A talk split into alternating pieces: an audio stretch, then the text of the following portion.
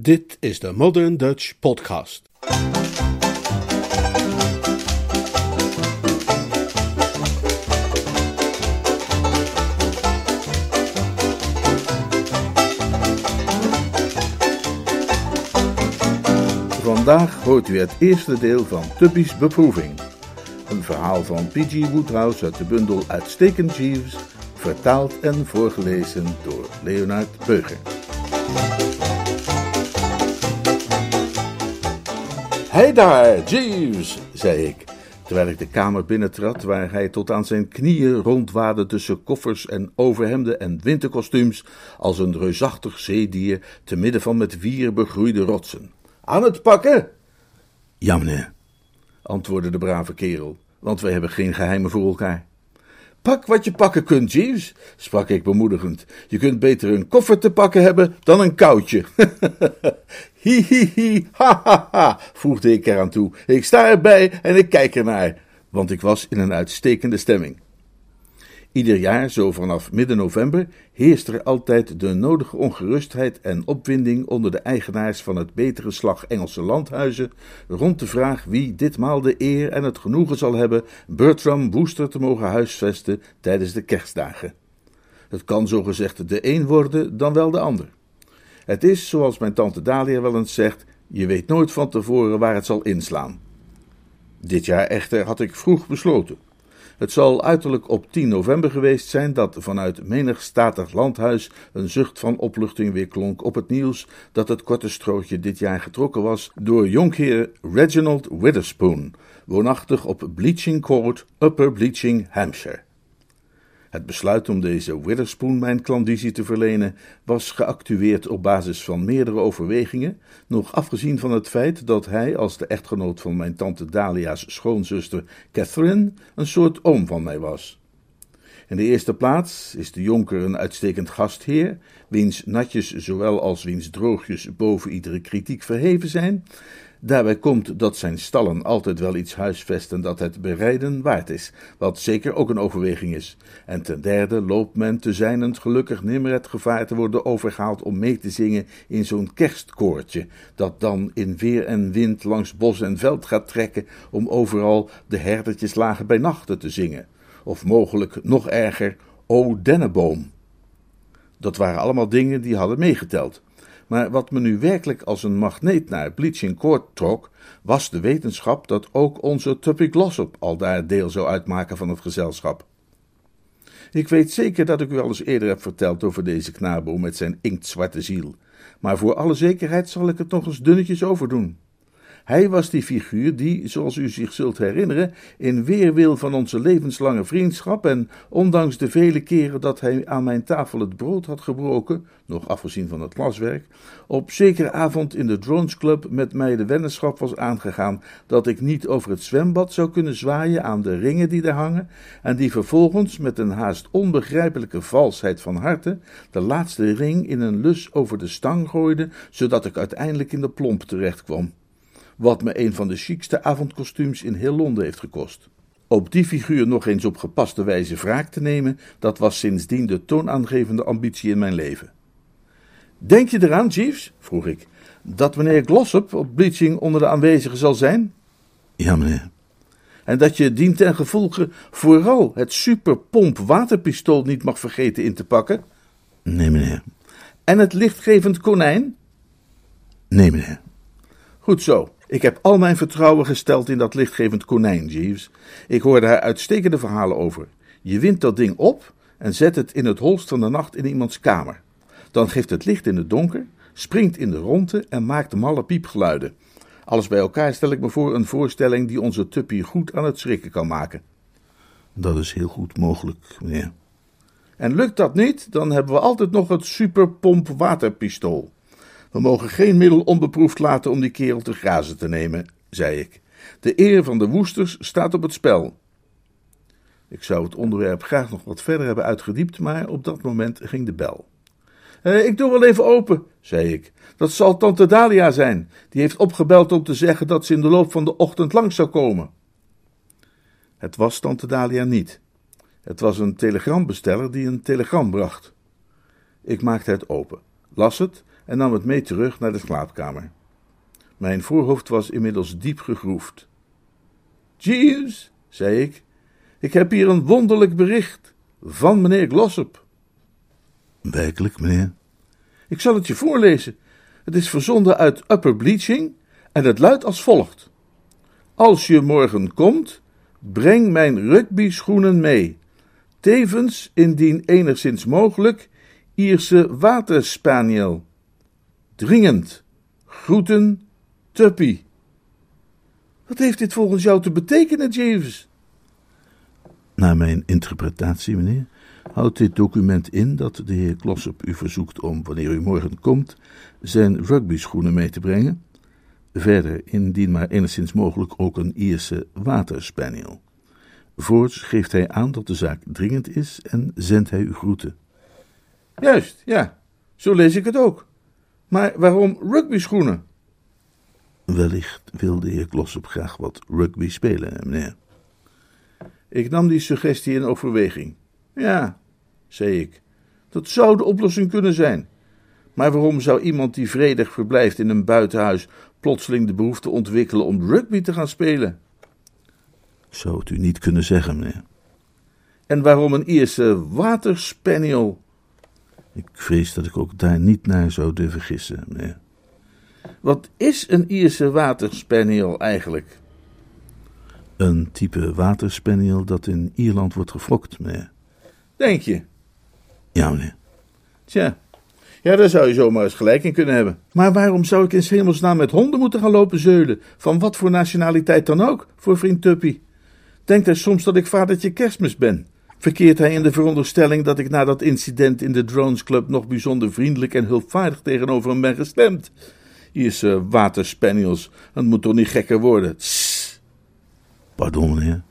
Tss, Jeeves? Uitstekend, meneer. Daar ging opnieuw de bel. Druk dagje, Jeeves? Ja, meneer. Oké, okay, ik ga wel. Deze keer was het wel, tante Dalia. Ze kwam binnenzeilen met de houding van een vrouw die iets belangrijks te vertellen heeft, en daar begon ze dan ook al mee vanaf de deurmat. Bertie, donderde ze met dat overweldigende stemgeluid van haar, dat ruiten doet springen en vazen laat barsten. Ik kom je iets melden over die Bexhamse jonge Glossop. Dat is in orde hoor, tante Dalia, antwoordde ik sussend. Ik heb de situatie uitstekend in de hand. Het superpomp waterpistool en het lichtgevend konijn worden op dit eigenste moment ingepakt. Ja, ik weet niet waar ik hier over babbelt, en ik ben er eigenlijk van overtuigd dat ik het zelf ook niet weet, sprak mijn verwante enigszins bot. Maar als je zo vriendelijk zou willen zijn om even op te houden met dat gebazel, dan zal ik je zeggen wat ik bedoel. Ik heb een uiterst verontrustende brief gekregen van Catherine over die Engert. Tegen Angela heb ik er natuurlijk nog met geen woord over gerept. Die zou uit haar vel springen. Angela is tante Dalia's dochter. Zij en vriend Tuppy worden algemeen verondersteld zo ongeveer verloofd te zijn, hoewel dat nog nergens officieel is geannonceerd. Wat dan? Hoezo, wat dan? Waarom zou Angela uit haar vel springen? Nou, zou jij dat dan niet doen als je praktisch verloofd was met een echte duivel in menselijke gedaante en je kreeg van iemand te horen dat hij opeens ergens op het platteland achter een hondenmeisje aanzit? Achter een wat aanzit? Een hondenmeisje! Zo'n moderne, zelfingenomen, provinciale kakmeid met stevige laarzen en een maatpakje van onversleidbare tweed, die het platteland onveilig maakt en overal rondwandelt met een roedel honden van diverse chique pluimage, al dan niet aan de lijn. Toen ik jong was, was ik er zelf een, dus ik kan je precies vertellen hoe gevaarlijk zo'n type is. En ze heet Dalgleish. De dochter van de oude kolonel Dalgleish, woont in de buurt van Bleaching. Ik begon een straaltje van het licht te zien. Dus daar ging dat telegram dan waarschijnlijk over. Er werd net een telegram bezorgd waarin hij me vroeg om een Ierse waterspaniel mee te brengen naar Bleaching. Kerstcadeau voor dat meisje natuurlijk. Waarschijnlijk ja. Catherine heeft me verteld dat hij smoor op haar lijkt te zijn. Ze zegt dat hij achter haar aanloopt als een van haar honden, met een kamelenblik in zijn ogen en blatend als een schaap. Een complete dierentuin voor haar alleen dus. Bertie, zei tante Dalia, en ik kon zien dat haar grootmoedig wezen tot in de diepste kern was geraakt. Nog één zo'n geintje van jou en ik vergeet mijn tantelijke verplichtingen en geef je een lel. Ik koos opnieuw voor een sussende toon en haalde de honing tevoorschijn. Zou me daar maar geen zorgen over maken, tante, zei ik. Daar is waarschijnlijk niks van waar. Vast allemaal verschrikkelijk overdreven. Denk je? Hm. Maar je weet hoe hij is. Herinner je je nog wat een problemen we hebben gehad toen hij achter die zingende juffrouw aanzat? Ik herinnerde me dat geval maar al te goed. U treft het elders in onze archieven aan. Cora Bellinger heette het mens. Een operazangeres in opleiding waar Tuppy diep van onder de indruk was. Gelukkig heeft ze hem een stomp op zijn oog gegeven tijdens een van Biffy Bingham's bonte avonden met verantwoord vertier in Oost-Burmancy en doofde de liefde uit. En bovendien, zei tante Dalia, is er iets dat ik je nog niet heb verteld. Vlak voordat hij naar Bleaching ging, hebben ze ruzie gemaakt, Angela en hij. O ja? Ja, ik heb Angela vanmorgen zover gekregen dat ze het me vertelde. Ze huilde tranen met tuiten, de arme schat. Het ging over haar nieuwe hoed. Wat ik eruit heb kunnen opmaken is dat hij zei dat ze met die hoed wel op een Pekinees leek. En dat zij toen geroepen heeft dat ze hem nooit meer wilde zien. Niet hier en niet in het niet-namaals. Waarop hij, oké okay dan, zei en er vandoor is gegaan. Ik snap wel hoe het is gegaan. Dat hondenmeisje heeft hem natuurlijk uit de put gehaald. En als er niet gauw wat aan gedaan wordt, kan er nu van alles gebeuren. Dus leg de feiten voor aan Jeeves en zeg dat hij in actie komt zodra jullie hier arriveren. Ik ben altijd een tikkeltje gepikeerd, als u begrijpt wat ik bedoel, door de veronderstelling, die bij mijn trouwe familielid leeft, dat Jeeves' inbreng in dit soort gevallen zo vreselijk essentieel zou zijn. De toon waarop ik haar van repliek diende was dan ook nogal stekelig. Jeeves' diensten zullen wij niet voor nodig hebben, lieve tante, zei ik. Ik kan die kwestie heel wel eigenhandig aan. Het programma dat ik voor hem in petto heb is prima geschikt om vriend Tuppy op heel andere dan romantische gedachten te brengen. Ik ben van plan om bij de eerste de beste gelegenheid het lichtgevend konijn in zijn kamer los te laten. Het lichtgevend konijn geeft licht in het donker, springt in de rondte en maakt er de malste piepgeluiden bij. Die zullen onze Tuppy in de oren klinken als de stem van het geweten. En ik denk dat hij zich na één enkele behandeling al voor minstens een paar weken zal terugtrekken in een rusthuis om bij te komen. En na die tijd zal hij dat hele kind vergeten hebben. Bertie, zei tante Dalia met een soort diepvries kalmte, je bent een diepgewortelde oen. Luister nou eens goed naar me. Uitsluitend en alleen omdat ik nogal op jou gesteld ben en omdat ik enige invloed heb bij de Raad voor de Geestelijke Volksgezondheid, zit jij niet al sinds jaar en dag veilig in een gecapitoneerde cel. Maar als je deze zaak verknoeit, trek ik mijn handen van je af. Snap je dan niet dat dit een veel te serieuze aangelegenheid is voor die flauwe kul van jou? Heel Angela's geluk staat op het spel. Doe wat ik je zeg en leg de kwestie voor aan Jeeves. Zoals u wilt, tante Dalia, zei ik stijfjes. Mooi zo. En doe dat dan nu meteen. Ik ging terug naar mijn slaapkamer. Jeeves, zei ik, en ik deed geen enkele poging om mijn misnoegen te verbergen. Het lichtgevend konijn hoef je niet in te pakken. Uitstekend, meneer. En het superpomp waterpistool ook niet. Uitstekend, meneer. Zij zijn onderwerp geworden van vernietigende kritiek en de lol is eraf. Oh, en uh, Jeeves? Meneer. Mevrouw Travers wil graag dat je, zodra we op Bleaching Court zijn, meneer Glossop lospeutert uit de klauwen van dat hondenmeisje. Uitstekend, meneer. Ik zal de kwestie onverwijld opnemen en naar ik hoop tot ieders tevredenheid. Tevredenheid is altijd mijn oogmerk. Dat tante Dalia de hachelijkheid van de situatie geenszins had overdreven, werd mij de daaropvolgende middag maar al te duidelijk.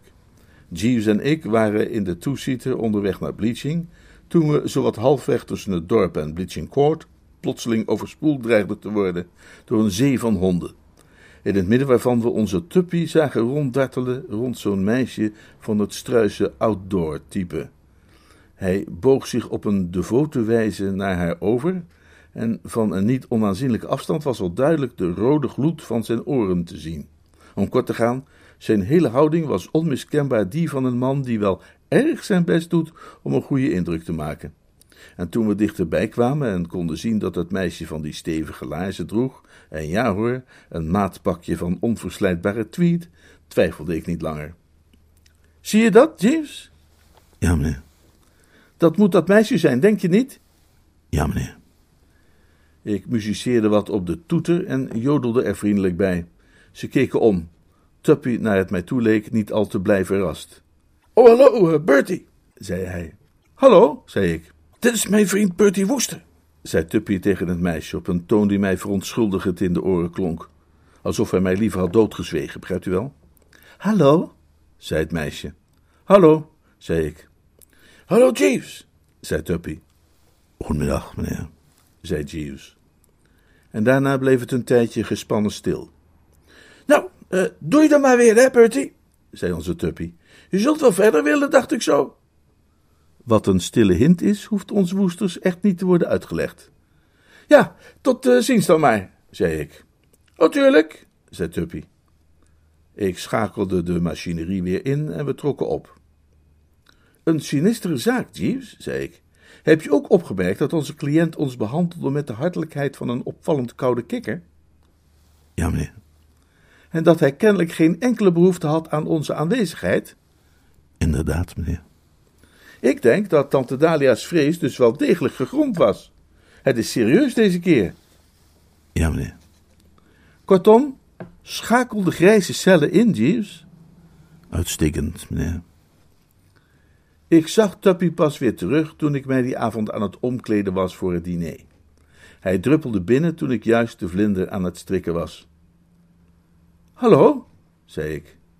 "Hallo," zei Tuppy. "Wie was dat uh, meisje?" vroeg ik losjes en een beetje achterbaks, zoals ik dat kan doen. Of nee, uh, terloops wil ik eigenlijk zeggen. Uh, "Zeker juffrouw Dalgleish," zei Tuppy. En het viel me op dat hij een tikkeltje bloosde. "Logeert die ook hier?" "Nee, ze woont in dat huis vlak naast de poort voordat je hier de oprijlaan ingaat. Heb je mijn rugbyschoenen meegebracht?" "Ja, Jeeves heeft ze ergens." "En die uh, waterspaniel?" "Nee, sorry, geen uh, waterspaniel." "Oh, dat is zo verdomd jammer. Het is een echte harte wens van haar om zo'n beest te hebben." "Goed, maar wat kan jou dat schelen?" "Ik wilde haar er graag een geven." "Hoezo?" Nu begon Tuppy een beetje uit de hoogte te klinken. Een beetje koel, met afkeurende blik. "Kolonel Dalgleish en zijn vrouw," zei hij, "zijn bijzonder vriendelijk voor mij geweest sinds ik hier ben. Ze hebben me heel hartelijk ontvangen. Vanzelfsprekend wil ik hun gastvrijheid graag op de een of andere manier belonen. Ik zou het niet fijn vinden als ze mij zouden beschouwen als zo'n slecht gemanierde verwende vlerk van tegenwoordig, waar je zoveel over leest in de kranten, die als zij de kans krijgt maar botweg gebruik maakt van alles en iedereen, zonder ooit eens iets terug te doen. Als mensen iemand uitnodigen voor de lunch en voor de thee en voor wat dan niet, dan stellen ze het op prijs als je eens een presentje voor ze meebrengt." "Nou, dan geef je ze toch de rugbyschoenen. Trouwens, waar, waar had je die voor nodig?" "Donderdag speel ik een wedstrijd." "Hier?" "Ja. Upper Bleaching tegen Hockley Comeston. Dat schijnt hier de wedstrijd van het jaar te zijn." "Hoe hebben ze jou daar dan voor weten te strikken?" "Ik liet pas in een of ander gesprek toevallig vallen dat ik, als ik op zaterdag in Londen ben, meestal voor de Old Austinians speel. En, en toen ze dat hoorden, drong juffrouw Dalgleish er erg op aan dat ik dan hier het dorp een beetje uit de brand zou helpen." "Welk dorp?" "Ja, Upper Bleaching natuurlijk." "Oh, dus dan speel je voor Hockley." "Hè, dat is niet zo leuk, Bertie. Je weet dat misschien niet zo, maar ik ben gewoon een goede rugbyspeler, al zeg ik het zelf." "Oh, Jeeves." "Ja," zei Jeeves, terwijl hij van rechts opkwam. "Ik hoor van meneer Wooster dat jij mijn rugbyschoenen bij je hebt." "Ja, meneer. Ik heb ze in uw kamer gezet." "Dankjewel, Jeeves. Zeg, wil jij wat geld verdienen?" "Ja, meneer." "Dan moet je een kleinigheidje inzetten op Upper Bleaching bij hun jaarlijkse wedstrijd tegen Hockley Comeston aanstaande donderdag," zei Tuppy en schreed gloeiend van trots de deur uit. "Ja, meneer Glossop speelt donderdag zelf mee," lichtte ik toe, terwijl hij de deur achter zich sloot. "Dat werd mij in de bediendenkamer al verteld, meneer." "Oh ja? En wat vinden ze er daar nou van?" "Ik kreeg de indruk, meneer, dat in de bediendenkamer de opvatting leeft dat meneer Glossop in deze slecht beraden is." "Hoe dat zo?" "Ik hoor van meneer Mulready, Sir Reginald's butler, dat de betreffende wedstrijd in een aantal opzichten nogal afwijkt van wat bij rugby gebruikelijk is. Ten gevolge van het feit dat er sinds jaar en dag een onuitroeibare vijandschap heerst tussen de twee dorpen, wordt de strijd naar het schijnt op een aanzienlijk primitiever wijze gevoerd dan gewoonlijk het geval is wanneer twee teams een vriendschappelijk wedstrijd organiseren. Het belangrijkste oogmerk van de spelers is, naar men mij heeft verteld, niet zozeer het maken van doelpunten, als wel het toepassen van grof geweld. Lieve hemel, Jeeves! Zo schijnt het te zitten, meneer. Die wedstrijd zou een oudheidkundige veel belangstelling kunnen inboezemen. Hij werd voor het eerst gespeeld tijdens de regering van koning Hendrik de Achtste. Destijds duurde de wedstrijd van het middaguur tot aan zonsondergang en het speelterrein strekte zich uit over meerdere vierkante mijlen. Bij die eerste wedstrijd vielen zeven doden. Zeven? Afgezien van twee toeschouwers die eveneens omkwamen, meneer. De laatste decennia lijkt de fysieke schade echter beperkt te zijn gebleven tot gebroken ledematen en dergelijke kleinere verwondingen. In de bediendenkamer heerst de mening dat meneer Glossop er goed aan zou doen zich buiten de kwestie te houden. Ik was behoorlijk verbijsterd. Ik bedoel, ik beschouwde het weliswaar als een levensmissie om Tuppy terug te pakken voor wat hij mij had geflikt op de Drones Club, maar er restte mij toch altijd nog een zweem, als zweem het woord is dat ik bedoel, een vage en fletse zweem van de vriendschap die ik in het verleden voor Tuppy had gekoesterd. Bovendien, er zijn grenzen aan iemands wraaklust, toch? Hoe gebelgd ik ook was over de gruwelijke misstap die hij aan mij had begaan.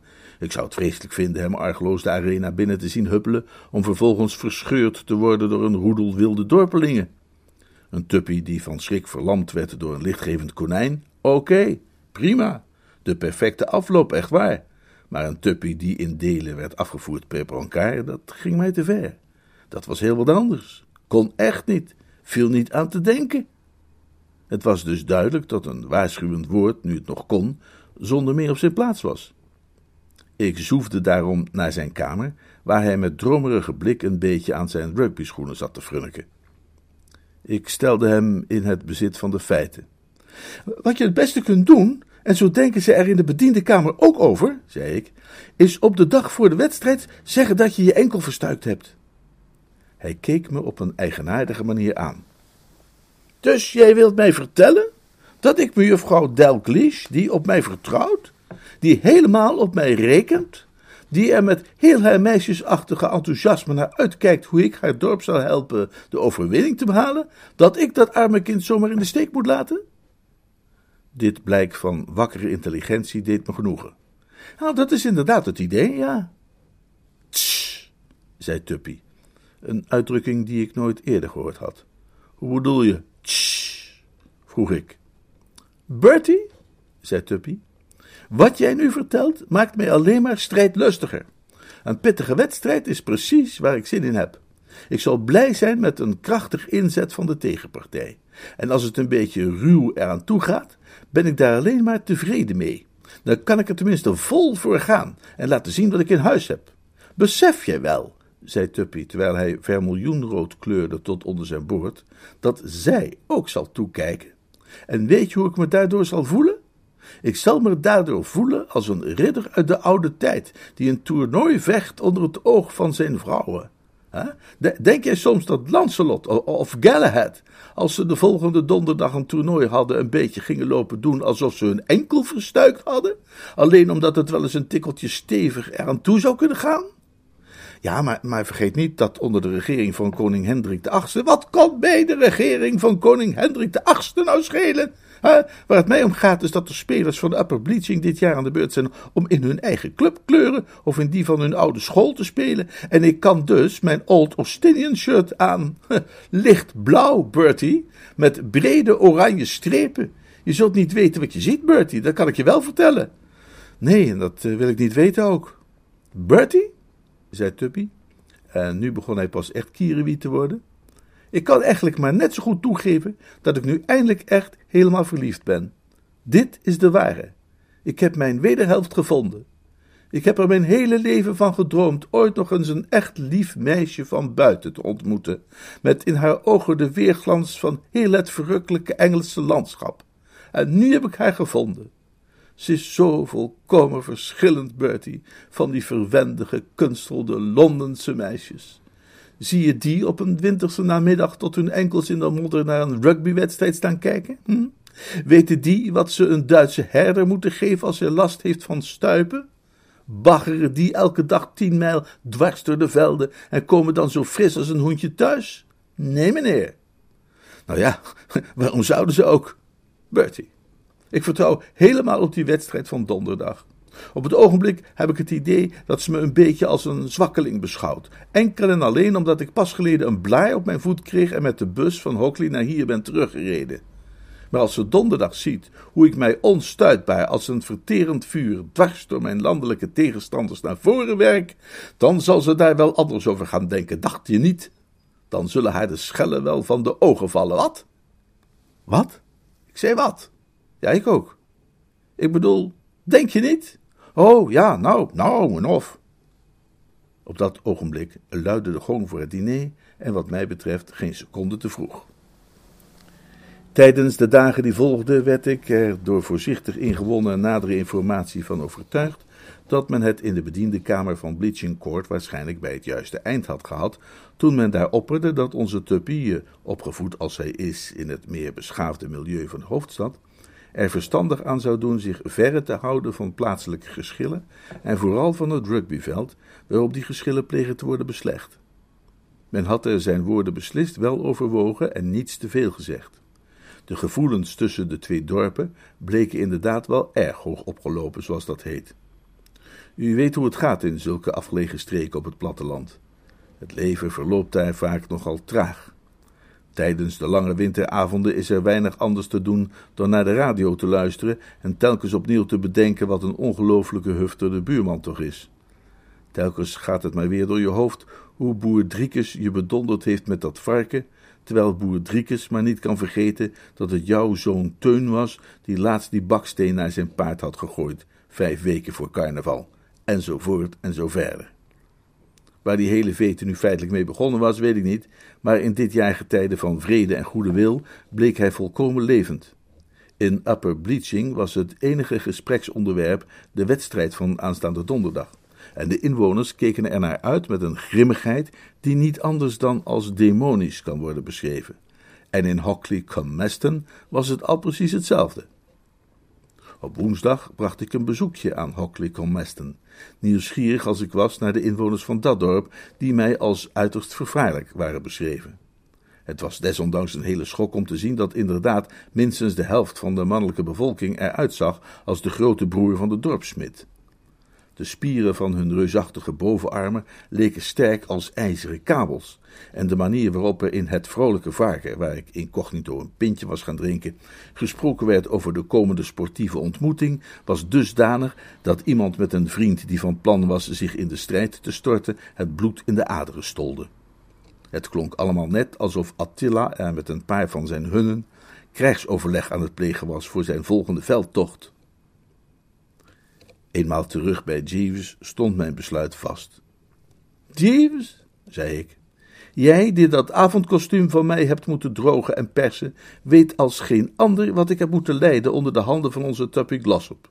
Het zou terecht zijn, geloof ik, wanneer ik tevreden zou toekijken bij de wijze waarop de godin der wraken thans haar handen naar hem uitstrekt. Maar ik ben er eigenlijk van overtuigd dat de godenwereld op dit moment een beetje te ver gaat. Nemesis' opvatting over een passende vergelding is niet de mijne. Zelfs op mijn meest bittere momenten heb ik nooit gewild dat de arme sukkel botweg zou worden vermoord. Terwijl in Hockley Comeston, naar ik weet, de gedachte heeft post gevat dat er deze donderdag een uitstekende gelegenheid is om de plaatselijke begrafenisondernemer wat extra klandizie te bezorgen. Er was vanmiddag in het vrolijke varken een kerel met rood haar die de zakenpartner van die begrafenisondernemer had kunnen zijn als je hem zo hoorde praten. We moeten iets doen, Jeeves, en snel ook. We moeten er een beetje vaart achter zetten en Tuppy zien te redden, ook al wil hij het zelf niet.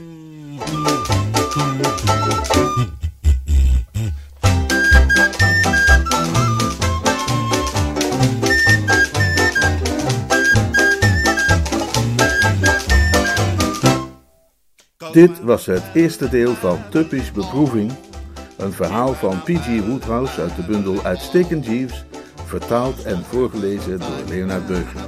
Volgende week hoort u bij de Modern Dutch Podcast het tweede en laatste deel.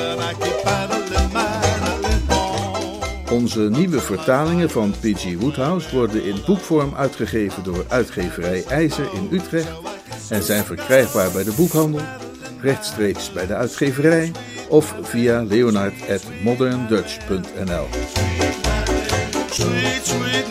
l.